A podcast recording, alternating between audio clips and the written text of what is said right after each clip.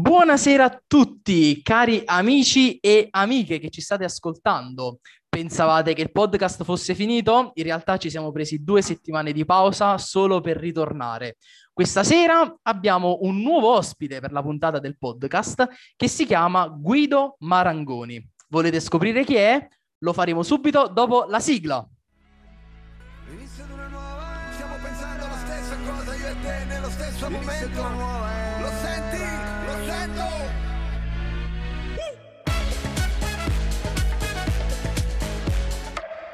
Allora, Guido, io ti ho presentato, detto che sei Guido Marangoni, ma forse non tutti ti, ti conosceranno. Quindi la prima domanda è, Guido, ma tu chi sei? Allora, prima di tutto, ciao a tutti e grazie di questa occasione, questo invito, che insomma sono proprio, proprio felice. Allora, chi sono? Io normalmente mi, così, mi, mi, mi definisco eh, un ingegnere informatico con il sogno di fare l'attore e con l'onore di insegnare e con la fortuna di essere scrittore. Ma in realtà, ah, dopo tutta questa, insomma, questa cosa così lunga, in realtà sono, sono più conosciuto molto più semplicemente come il papà di Anna, nel senso che Anna è la mia terza figlia, magari ne parleremo in maniera più dettagliata adesso fra, fra, fra pochi minuti. Comunque è, è, la mia terza figlia, eh, io ho tutte donne a casa, che è, è nata con quel famoso cromosoma in più che tanto spaventa le nostre enormi certezze, cioè la sindrome di Down, e in qualche modo ha, ha cambiato, ecco, ehm, ha, ha, cambiato sicuramente la, la, nostra vita, ma questo lo fanno tutti i figli. Ma sicuramente ha stravolto molti nostri punti eh, di vista, no? alcune certezze, no? e ha, eh, come posso dire, ha presentato de, degli orizzonti molto più ampi e più aperti. E, e quindi, insomma, io da un po' di tempo a questa parte, a qualche anno a questa parte, sto andando a raccontare in giro per l'Italia e quindi anche questa è un'occasione proprio che mi fa, eh, che mi fa molto piacere. Sto raccontando semplicemente la potenza della nostra fragilità, cioè della fragilità di ognuno di noi. Bellissimo, certo. Tu, tu, tutti noi, tu hai detto no, questa frase, la fragilità di, di, tutti noi, cioè praticamente tutti noi siamo fragili. E allora ti, ti voglio fare una domanda proprio riguardo la fragilità. Ma per te, che cosa vuol dire essere fragili e come riuscire a vincere la fragilità? Allora, guarda, eh, ho, ho, eh, ho, sottolineato la fragilità di ognuno di noi, no? Perché eh, al, almeno io cado sempre nel tranello quando sento parlare qualcun altro, quando sento raccontare delle storie, di immaginare, di pensare che siano cose che riguardano gli altri, no? Ah, ma lui ha fatto così, ah, ma lei ha fatto colà. E invece in realtà eh, io mi, mi, mi, definisco da, insomma, da un po' di tempo a questa parte, ma sono sempre stato così, ma ultimamente ho proprio accentuato questo, questa cosa. Mi definisco un, un ricercatore di denominatori comuni, no? Allora, adesso se, se, sembra che vada fuori tema rispetto alla domanda, ma ci arrivo subito. E ci hanno sempre insegnato, o mm, ci siamo insegnati, me lo sono insegnato da solo, non lo so, di, eh, di presentarci un po' sempre con, eh, con, con il nostro curriculum, no? Cioè, eh, questa è una cosa che ci insegnano a scuola, cioè il voto e poi il curriculum per andare al lavoro, cioè io so fare questo, io so fare quell'altro, eccetera, eccetera. Però se ci pensate, gli incontri che facciamo e nostre, ne, nelle, nella presentazione delle nostre prestazioni eh, non, non sono profondi. Gli incontri più profondi che abbiamo fatto nella nostra vita e che facciamo nella nostra vita sono quelli dove ci incontriamo nella parte più fragile. Ecco che la nostra fragilità, che ci hanno sempre insegnato, ci siamo insegnati a tenerla ben nascosta perché potremmo, insomma, eh, come posso dire, po- eh, qualcuno potrebbe approfittarne, e succede anche, ma in realtà eh, nasconde una grande, una grande, potenza, ecco. E allora io, a, a, a, me piace dire la potenza della fragilità di ognuno di noi, della nostra fragilità, ma eh, ehm, in, in, molti mi hanno, in, in, molti, specialmente i bimbi, quando, a, quando vado a parlare nelle scuole, mi hanno fatto notare che la potenza non è affatto fragile, scusa, la fragilità non è affatto potente. Effettivamente è così, ma l'opportunità che abbiamo, almeno questo è, secondo me è quello che sto provando, l'opportunità che abbiamo di condividerla, cioè di incontrarci tutti nelle nostre fragilità, ecco, quella diventa una grande opportunità di incontro. Ecco che allora che cos'è la fragilità di, di, di ognuno di noi? È quella parte dove eh, ci sentiamo un po' anche indifesi, no? E quindi proprio perché ci sentiamo indifesi, che è la parte più autentica di noi a volte, no? A volte è, è la parte più, più, pesante, anche perché non, non, sto dicendo che è, tutta, è tutto rose e fiori, ma eh, la, la, possibilità, l'opportunità che abbiamo appunto di incontrarci nella nostra parte più fragile, quella è, è una, una grande potenza. E e, insomma, eh, da dove nasce que- tutto questo mio ragionamento sulla fragilità? Nasce dalla famosissima frase che ormai insomma eh, si sente, eh, che, che, conoscono anche chi non è proprio del, del settore, cioè la, la, frase di San Paolo che dice quando sono debole è allora che sono forte. Io quando ero giovanissimo come voi la ritenevo una frase un po' da Baci Perugina, una frase che non, aveva un'aderenza De, della, serie, realtà, della serie e che vuol dire? Cioè tutti sì, quanti esatto, l'abbiamo sentita. Una, una frase, sai, que, que, que, quegli ossimori, quelle, quelle, cose un po'... No? Cioè, che, che dicevo, vabbè, c'è questo San Paolo, era un, un fulminato, creatura, e insomma, in realtà, secondo me almeno, eh, voleva, cioè, vuole dire proprio questo, cioè la nostra fragilità diventa potente proprio nel momento in cui eh, è strumento di incontro. Perché? Perché incontrarsi nelle fragilità è di una potenza pazzesca, cioè lo abbiamo provato tutti. Con, que- con le persone con-, con, cui stiamo bene, che amiamo e che ci sentiamo amati, beh, con quelle persone abbiamo condiviso sicuramente la nostra parte più fragile. Io ho scoperto, sto scoprendo, che funziona anche al contrario, cioè allenarsi a un, a un, raccontare, cioè a trovare nuovi modi anche per raccontare le proprie fragilità, beh, crea dei legami molto molto profondi con tutti, perché è un qualcosa che riguarda assolutamente tutti, insomma. Guido, allora, visto che noi stiamo parlando della fragilità, ti faccio una domanda che magari sarà un po' scomoda, però sono sicuro che ci risponderai al meglio. Tu ti sei mai sentito fragile? Ah, moltissimo. Allora, io ehm, allora, adesso in, in, molti di voi no, no, non mi conoscono, insomma, ma eh, gli, gli, orecchi più attenti si saranno accorti che io ho una grande fragilità, grandissima fragilità, una, la, la, chiamo una disabilità. Per me è proprio una, una disabilità che mi ha fatto tanto soffrire nella mia vita, cioè e sono balbuziente, molto, molto balbuziente. Voi adesso che siete gentili vi, vi, anticipo già, ma no, non si sente, ma come? Si sente pochino, no? E, e, che è tutto vero questo perché io a un certo punto della mia vita ho scoperto che davanti a un microfono eh, io inganno il mio cervello, non so bene come funziona e neanche voglio saperlo, ma a me, guardate, anche in questo momento, da balbuziente, fare un podcast è una goduria pazzesca, insomma, ma questa è un'altra cosa, insomma. Ma è, è, quella è stata proprio una, ed è ancora, eh, anche se è, difficile da credere per molti che mi ascoltano, ma pazienza, ed è una delle mie fragilità ed, ed più, più, grandi che mi hanno provocato delle sofferenze grandissime. E volevo dire qualcosa in più. Allora, tanto per farvi capire di cosa sto parlando, se c'è stata una cosa nella mia vita, quando ero giovanissimo, che mi ha fatto pensare, almeno per un istante, che questa vita non vale la pena di essere vissuta, è stata proprio la balbuzie. Quindi ve, ve lo dico adesso con, con molta serenità, ma ve, ve lo dico perché? Intanto per farvi percepire quanto radicate in me e quanto dolore mi ha provocato questa cosa. E soprattutto perché, perché ehm, eh, la tendenza nostra, anche per aiutarci, è, è, quella di sminuire, no? Ma dai, cosa vuoi che sia? Ma dai, cosa vuoi che sia? Invece, ecco, la profondità delle fragilità è un, terreno eh, dove eh, bisogna allenarci l'un l'altro a, a, per sostare. Perché? Perché adesso la banalizzo, ma è tanto per far, far capire, cioè esagero, anche il brufolo sul naso di un adolescente no? può essere una fragilità molto importante che invece, ma dai, ma, ma lascia stare, che può anche essere una buona spinta.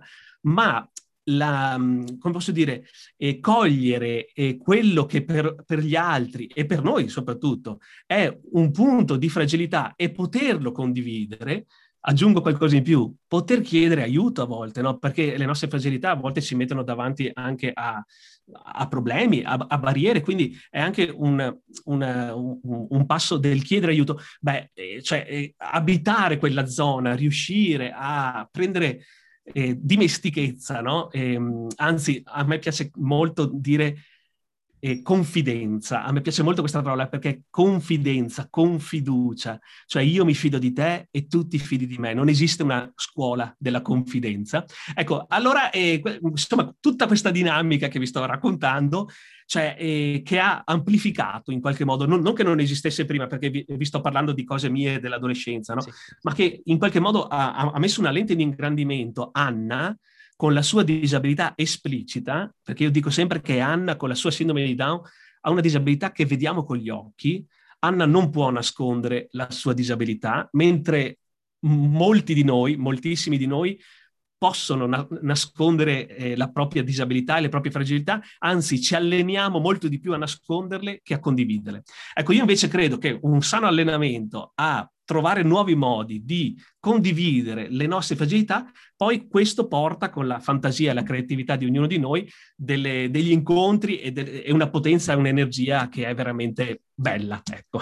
E nel, nel pratico, uh, cioè è stato tipo un, il passaggio da non accetto la, la balbuzie a uh, la accetto perché è una parte vera di me che mi appartiene.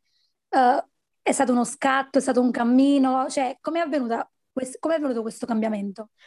Allora, sicuramente è, è, stato un cammino, no? nel senso che almeno io credo che non esistano degli interruttori, delle formule magiche, delle, insomma, del sinsalabim e, e ecco, no? e, e, e, avviene. Sicuramente è, è, stato un cammino. Per quel che mi riguarda è stato un, un cammino eh, molto profondo e importante con la parola, no? Adesso non, non, sto dicendo la parola con la P maiuscola, sto dicendo proprio la parola, quella che, che utilizziamo, che sto utilizzando adesso.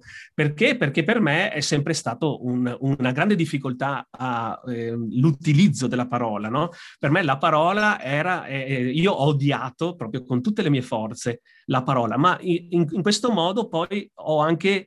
Eh, l'ho, l'ho, anche, cioè, come posso dire, ci ho combattuto insieme, ci ho sofferto insieme, ci ho, sudato insieme, finché poi è, eh, al giorno d'oggi è, di, è, diventata addirittura, non dico un lavoro, magari, perché insomma per diventare un, uno scrittore a tempo pieno è, è molto difficile, però sicuramente è diventato un, anche in questo caso un, un mezzo un, per, per, per, incontrare, no?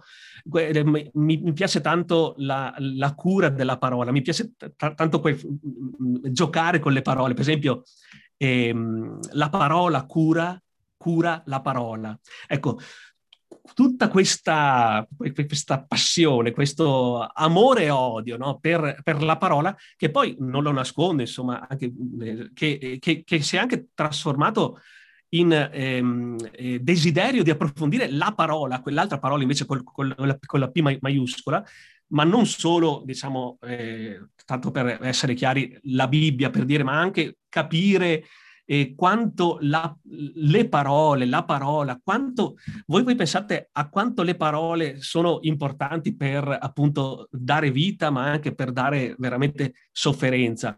Possiamo pensarlo in ognuno di noi, possiamo pensarlo negli adolescenti, possiamo pensarlo nel sintonizzarsi. Ecco, tutto questo osservare eh, appunto la potenzialità della parola e anche questo forse è stato un, passaggio che mi ha aiutato molto. E, ehm, io racconto sempre che a un certo punto della mia vita ho visto che, eh, siccome io sono stato preso molto in giro per la mia balbuzie, ho capito che eh, si poteva trasformare il ridere di me in il ridere con me. Ecco, e, e, questa cosa è, è, insomma, anche qua è, è, un gioco di parole, no? Perché, però quel con, eh, insomma, se volete possiamo parlare anche due ore di quel con lì, è, una cosa mer- meravigliosa, ma mi ha, eh, mi ha, mi ha aperto veramente un, un, mondo, diciamo, no? Mi ha fatto intuire, non capire, ma intuire che magari la sofferenza che provo io, beh, la, molto probabilmente chi ho davanti, magari che confondo per la, mm, dire, per l'etichetta che mi viene presentata. Cioè, eh, io racconto sempre che eh, quando ci hanno annunciato la sindrome di Down di Anna, eh, per, io ho preso una paura pazzesca perché, perché lo dico sempre, ho, ho, fatto un errore molto grande, ma che, si fa continuamente, ogni giorno. Cioè, ho confuso la sindrome di Down di Anna con Anna.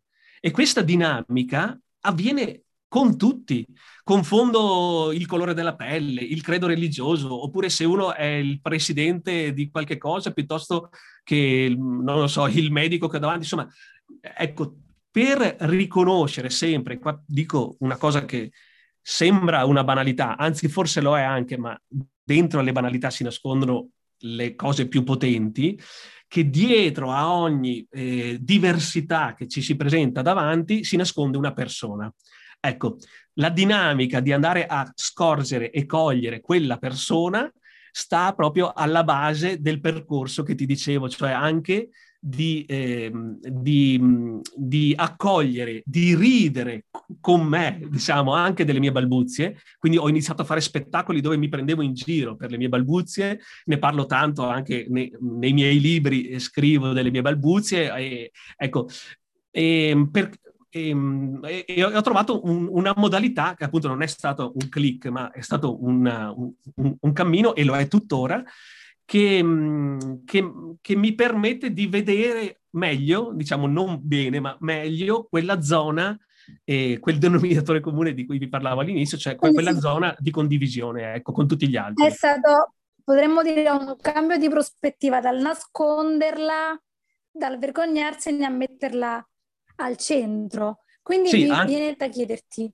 uh, che cosa diresti oggi a, al Guido invece non lo so, un po' uh, che si vergogna, che ha paura del suo futuro con, questa fragilità appunto e dice che cosa potrò fare da, da grande, uh, che ne sarà di me, come farò. Allora guarda, io da, davanti a, a, queste, a, queste, domande, no, che dice ma cosa diresti al, che sono molto belle, però sono mo, molto teoriche poi alla fine, no? Perché e, ehm, se, eh, se, probabilmente quel Guido si presentasse a, a, a, quell'altro Guido, quell'altro Guido gli direbbe: Ma tu, ma tu che cacchio vuoi da me? Nel senso, no, no, no, non lo riconoscerebbe, non, so come dire.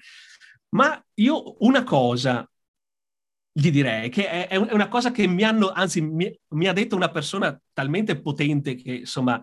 Eh, che è quella che poi è, adesso non, vorrei sembrare se, ci fossero le, le, le, mie figlie mi direbbero papà ti prego non fare il prete ecco. Però io ho, ho, ho avuto la, la, benedizione di incontrare Madre Teresa di Calcutta che una cosa mi ha detto mi ha detto non avere paura ok, qualsiasi cosa succederà, che poi non è un, una frase sua ovviamente, insomma, la, la troviamo ben, ben scritta in, in, in, altri posti molto più importanti, ecco, però non aver paura, che potrebbe essere anche ri, riformulata.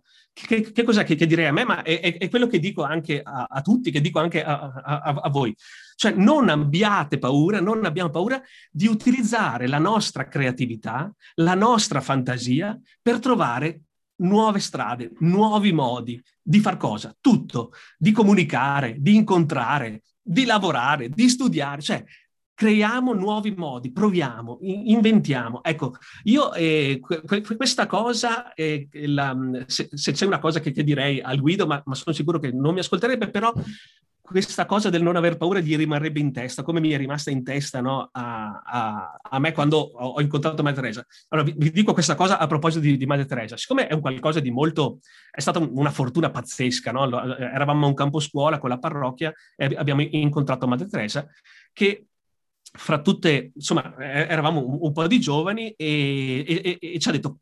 insomma, ci ha detto un po' di cose, ma la cosa che mi è rimasta proprio in testa, nel cuore, in tutte le mie vene, non so dove, è qualsiasi cosa vi succeda nella vita, quando avrete eh, un figlio, ci sarà la, avete un figlio, voi non abbiate paura, no?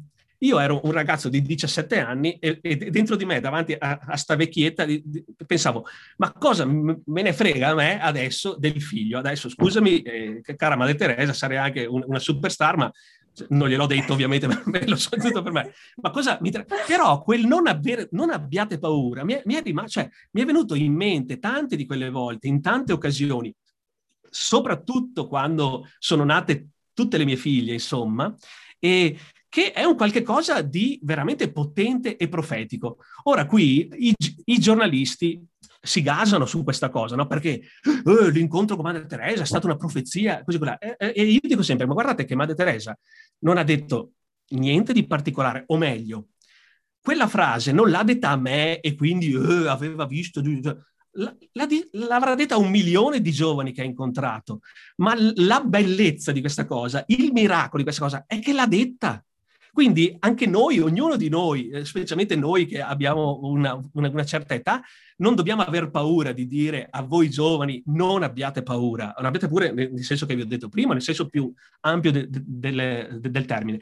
Ecco, quindi ritornando a, alla domanda, e io probabilmente l'ho, l'ho, l'ho, avuta questa fortuna, ma che non ero io, ma ero, insomma, era, era, era qualcun altro, di, eh, di questo messaggio di, cioè, è possibile, guarda che è possibile, cosa, qualsiasi cosa ti viaggia nel cuore, è possibile. E quindi provaci, insomma, e quindi inventa, e quindi... Ok, mi blocco.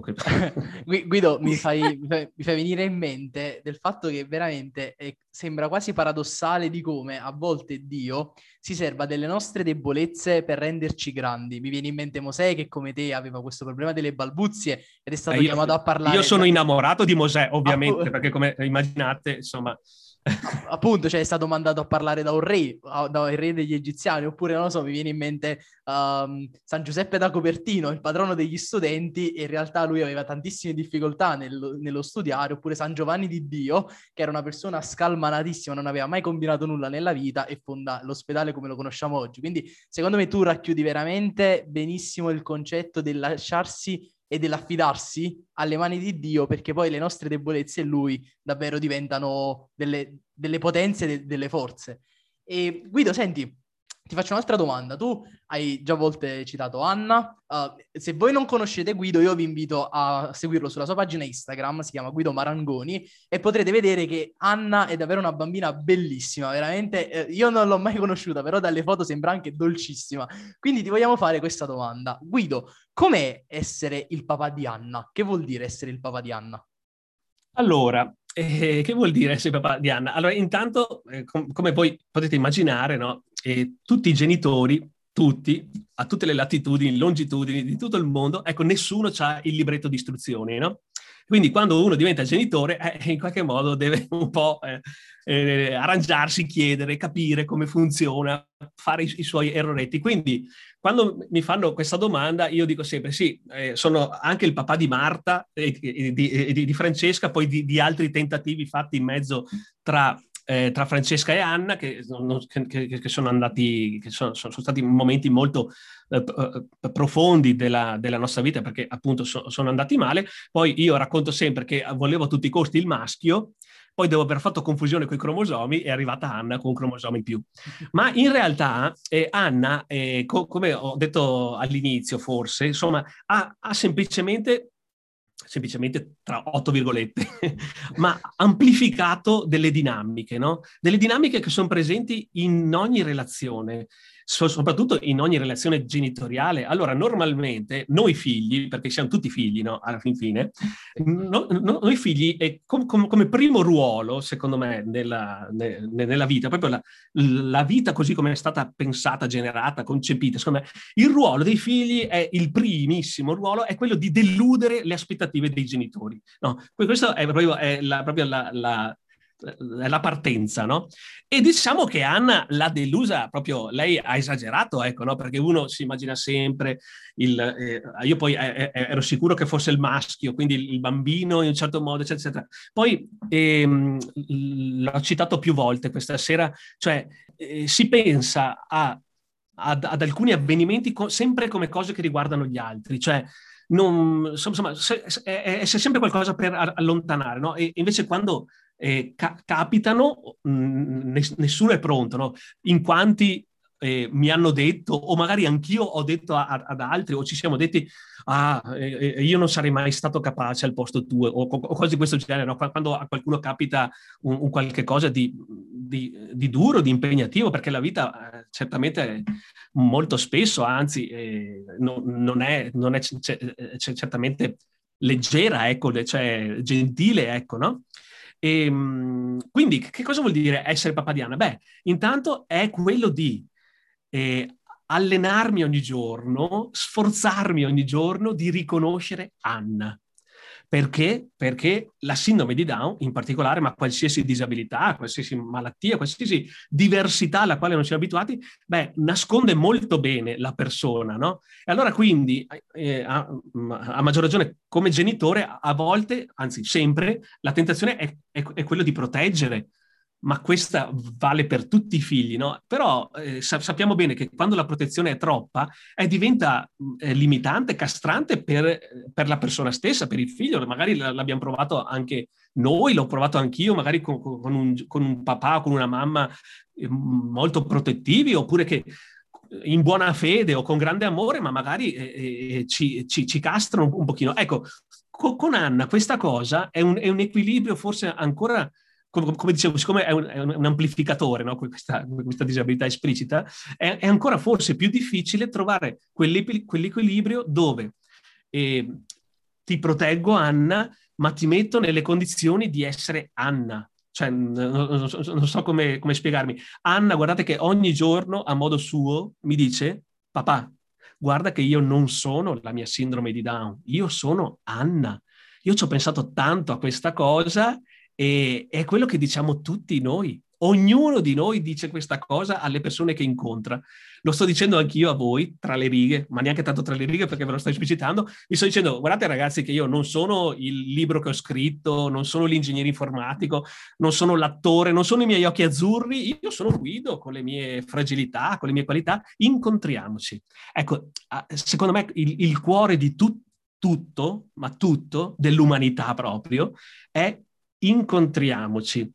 Citando appunto, ritornando un, po' sulla, sulla, parola, cioè Gesù, quello che ha fatto, se, se andiamo a analizzarlo, adesso non vorrei banalizzare, ma ha incontrato guardate che, che, che, che, gli unici errori che, errori adesso non, non, vorrei diventare blasfemo, ma la, la volta che, mi piace molto ricordarla, quest, quando praticamente è, è arrivato il, il, giovane ricco che gli ha detto eh, che cosa devo fare, no? E allora Gesù gli ha detto, vendi tutto, fai questo, fai quello, vai, cioè gli, gli ha dato proprio, e, e che, che, cosa ha fatto questo, questo giovane?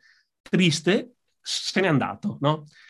Secondo me Gesù lì, ha, non dico che, che, ha imparato dagli errori perché è, è blasfemo quasi dirlo, ma se, se, voi andate a vedere negli, nel, eh, negli incontri successivi, eh, ha fatto proprio l'opposto, cioè Zaccheo che cosa ha fatto? È andato a mangiare insieme, cioè tutti quelli che ha trovato li ha incontrati, no? Ecco, io adesso non, non, non vorrei eh, citare appunto perché poi appunto i miei figli dicono papà non, non fare il prete, ma è, è l'incontro che cambia tutto e molto spesso, ma lo dico a me prima di tutto, molto spesso, troppo spesso, rinunciamo a prescindere. Cioè quando incontriamo una diversità o incontriamo un qualche cosa che nella nostra testa, insomma, è già così, quindi abbiamo già eh, schematizzato la persona che abbiamo davanti, sappiamo già chi è, cosa fa, eccetera, eccetera, ecco, no, no, non incontri- cioè, si, si crea quell'imbarazzo, ok? E davanti a quell'imbarazzo si scappa. Ecco, io credo che la la, la leggerezza, l'ironia ci permetta, il non prendersi troppo sul serio anche, eh, ci, eh, ci, permetta di, eh, mh, di riconoscere quel momento di imbarazzo, rimanerci un po' di più e magari scoprire che eh, con un sorriso, con il non prendersi troppo sul serio, riusciamo a eh, spostare il punto di vista e a, e a cogliere la persona che si nasconde dietro. Io mi rendo conto quando dico questa cosa che sto dicendo una banalità pazzesca, cioè vi sto dicendo, guardate che siamo tutti delle persone, no? Ma è una cosa che ce, ce la dimentichiamo, io per primo io me la dimentico eh, costantemente. E allora invito sempre, e invito anche voi, invito le persone che ci stanno ascoltando, eh, di ricordarcelo l'un l'altro, cioè eh, di dircelo proprio, ragazzi, siamo tutti delle persone. Eh, ma tutti, tutti, siamo tutti delle persone. Qualcuno mi dice, ma, no, ma, ma, dice sempre la stessa cosa, però siamo tutti delle persone, lo, lo sapevamo già. E allora io rispondo, sì, però anche dirci ti amo, ti voglio bene, è sempre la stessa cosa. Ma quanto bene ci fa sentircelo dire? Allora io dico che dobbiamo dirci che siamo tutti delle persone, dobbiamo ricordarcelo. E da lì quindi scattano dei meccanismi dove non scappo automaticamente da, da, dagli incontri e, e poi chiudo, e è un fatto egoistico, perché uno dice, eh, non, perché bisogna essere buoni, eh, incontrare tutti, ma no, no, no, secondo me non è così, è proprio un fatto quasi egoistico, cioè stiamo meglio noi, è più bello, non so come dire, poi sta, sta, sta meglio tutti, no? Ma stiamo meglio prima di tutto noi, quindi anche da un punto di vista di fatica, tra virgolette, non è una fatica fine a se stessa, perché è difficile, eh? non, non, è che uno dice, eh, che, che bello, tutto, no, è difficile, impegnativo, bisogna mettersi in gioco, ma è bellissimo, cioè eh, l'incontro, l'incontro, l'incontro. Quante volte, e, e avevo detto che, che, chiudevo, ho detto una bugia, ma adesso chiudo sul serio, quante volte eh, l'incontro con Anna di altre persone è uno sguardo, un imbarazzo e via da un'altra parte. Io dico sempre che Anna, con la sua disabilità esplicita, mi piace sempre specificarlo queste esplicite, no? perché poi ci sono delle disabilità nascoste, ma lei ce l'ha esplicita. Ecco, con la sua disabilità io dico sempre che è un generatore di imbarazzo, è un piccolo generatore di imbarazzo, lo, lo, l'ho portato in giro e genera imbarazzo. Ecco, io invito sempre, se andate a cercare anche su internet, ho fatto un, un TED, un video dove racconto che l'imbarazzo nasconde una, una, una grande opportunità. Ecco, io credo che in quell'imbarazzo lì quell'imbarazzo lì ci sta annunciando una cosa importante, è che dall'altra parte c'è una persona, cioè c'è una persona che possiamo decidere tranquillamente di non incontrare, siamo assolutamente liberi, infatti non sto in, dicendo che eh, dobbiamo incontrarci tutti, l'amore universale, amiamoci, che bello, no, è, è un po' utopistica quella cosa, ma eh, eh, rinunciare a prescindere a tutti gli incontri credo che sia molto impoverente per ognuno di noi. Mi blocco. Guido, senti, è stato un piacere ascoltarti. Io sono sicuro che uh, i nostri ascoltatori, ora che ti avranno sentito, saranno, diciamo, nel loro interno cercando tutte le loro fragilità e sono sicuro che una buona parte di loro da oggi, diciamo da quando l'ascolterà, inizierà anche ad accettarle. Quindi credo che tu stasera avrai cambiato la storia di molti giovani che ti, che ti hanno ascoltato e noi per questo ti ringraziamo di, diciamo, di aver partecipato e di averci onorato della tua presenza e della presenza. Ma grazie a voi davvero di cuore, grazie, grazie e, e speriamo di, di incontrarci presto in presenza perché insomma ne abbiamo bisogno anche di quello, no? certo, certo. Ragazzi, un grande grazie va anche a voi che ci avete ascoltato questa sera, a tutti coloro che ci hanno ascoltato dall'inizio di questo podcast e a chi si è aggiunto strada facendo. Come tutte le migliori serie TV, anche il nostro podcast si prende una pausa e la prima stagione finisce qui. Ovviamente non preoccupatevi, non disperate, Arriverà presto una seconda stagione. Come fare a scoprire quando? Beh, semplice, basta seguire la pagina Instagram della Pastorale Giovanile. Un grazie a tutti e ci sentiamo presto. Un abbraccio.